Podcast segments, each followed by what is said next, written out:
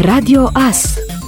Informațiile zilei Ministrul Energiei Virgil Popescu nu a exclus posibilitatea ca facturile la gaz să crească la iarnă cu 20 până la 25% și a explicat care sunt motivele pentru care de la 1 iulie se așteaptă ca tarifele să fie deja mai mari. Liberalizarea pieței gazului s-a făcut anul trecut și a pornit de la un preț care era foarte jos, pentru că a fost pandemie, iar cererea a fost mică și de aceea nu putem compara 2021 cu 2020 din punct de vedere al prețului, a arătat ministrul Virgil Popescu. El a mai arătat că acum cererea de gaz a crescut pentru că economia a început să meargă. Am auzit, dar încă n-am văzut tarife de scumpiri de 15-16% până la sfârșitul anului, a mai spus ministrul energiei, întrebat cu cât s-ar putea scumpi gazul. Întrebat de asemenea dacă o scumpire de 25% este rezonabilă, dacă e în intervalul comparabil cu 2019, ministrul a declarat declarat că un asemenea preț ar fi un pic mai mare decât în 2019. Eu nu pot să spun că 20% este rezonabil. După mine, ar trebui să nu existe scumpiri, a adăugat Virgil Popescu. Întrebat dacă la iarnă sunt de așteptat facturi mai mari cu o cincime sau chiar cu 25%, ministrul nu a negat și a spus dacă ne încălzim pe gaze naturale, cred că da, vor fi mai mari. Evident că este o creștere de prețuri pe piață în acest moment și mă aștept, așa cum prețul la combustibil, la benzină și motorină a urmărit foarte repede prețul petrolului, a scăzut, a crescut, mă aștept ca la scădere de preț pe cotații să avem și scădere de preț la tarife, deci furnizorii ar trebui să știe că dacă acum au mărit prețul pentru că au găsit o conjunctură, când va scădea prețul să-l și scadă. Nu poți să faci profit doar de conjunctură, a punctat ministrul. O nouă ediție a programului Litoralul pentru Toți, la care participă peste 50 de hoteluri, începe joi 20 mai. Perioada de dinaintea sezonului estival, în care prețurile la cazare sunt mult mai mici, este cuprinsă între 21 mai și 20 iunie. Sunt în total 4.000 de locuri de cazare în fiecare noapte, iar tarifele pornesc de la 40 de lei, ofertă a unui hotel de 3 stele din Neptun, doar cazare fără mic dejun. Costurile pot fi achitate și cu voucher vouchere de vacanță, iar detalii privind hotelurile participante se găsesc pe site-ul Federației Patronatelor din Turismul Românesc. În ciuda dificultăților pe care le întâmpină sectorul turistic, puternic afectat de criza sanitară și de restricțiile impuse în acest context, continuăm programul Litoralul pentru Toți, o tradiție instituită cu 19 ani în urmă pentru a le oferi tuturor românilor posibilitatea de a petrece o vacanță la malul mării, se arată în comunicatul Federației.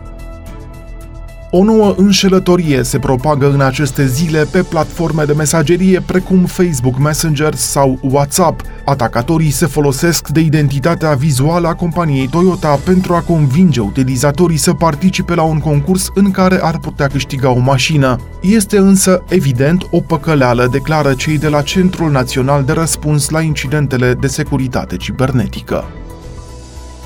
Adulții români vaccinați nu mai trebuie să stea în carantină vara aceasta la întoarcerea din vacanța petrecută în alte țări, chiar dacă țările respective se află pe lista statelor cu risc epidemiologic. Copiii însă vor trebui să stea în carantină, spre deosebire de părinților, a explicat medicul Adriana Pistol, directorul Centrului Național de Supraveghere și Control al Bolilor Transmisibile. Copiii care se întorc din vacanță din țările cu risc epidemiologic și nu au un test negativ stau în carantină chiar dacă părinții sunt vaccinați. Practic, copiii cu vârsta peste 3 ani au varianta de a face test COVID, iar în cazul în care rezultatul este negativ, scapă de carantină. În cazul copiilor sub 3 ani care nu pot face test, situația nu este deocamdată clară, potrivit medicului Adriana Pistol. Totuși, există speranțe că în curând va putea începe și vaccinarea copiilor cu vârsta de peste 12 ani.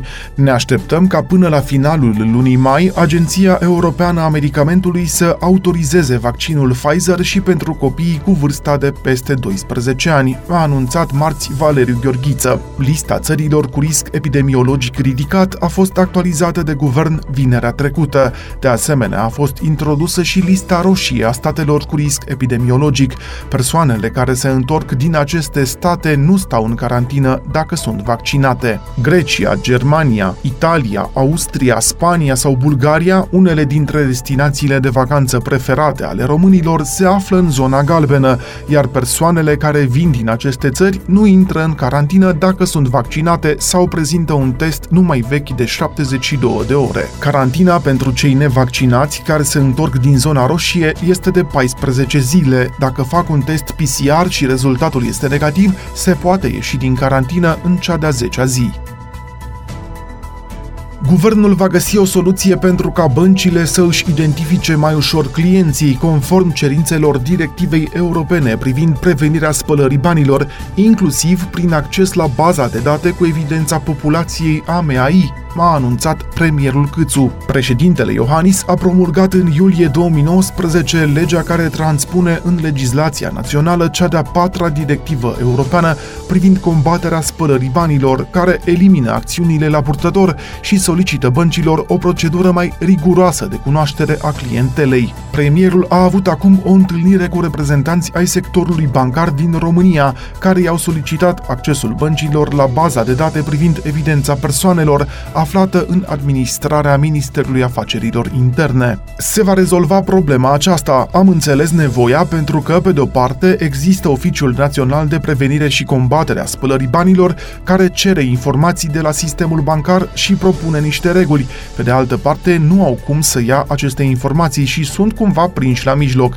Vom găsi soluția să aibă acces la informații pentru procedura Know Your Client, a declarat premierul Florin Câțu. Recent, șeful statului Consiliului a promulgat și un proiect de lege inițiat de guvern prin care România își va asuma jurisdicția cu privire la infracțiunile de spălare de bani săvârșite de resortisanții săi, firme sau persoane fizice, indiferent de statul unde a fost comisă fapta și chiar dacă spălarea de bani nu este incriminată în țara respectivă. Ați ascultat informațiile zilei. Rămâneți pe frecvența Radio Astărnăveni.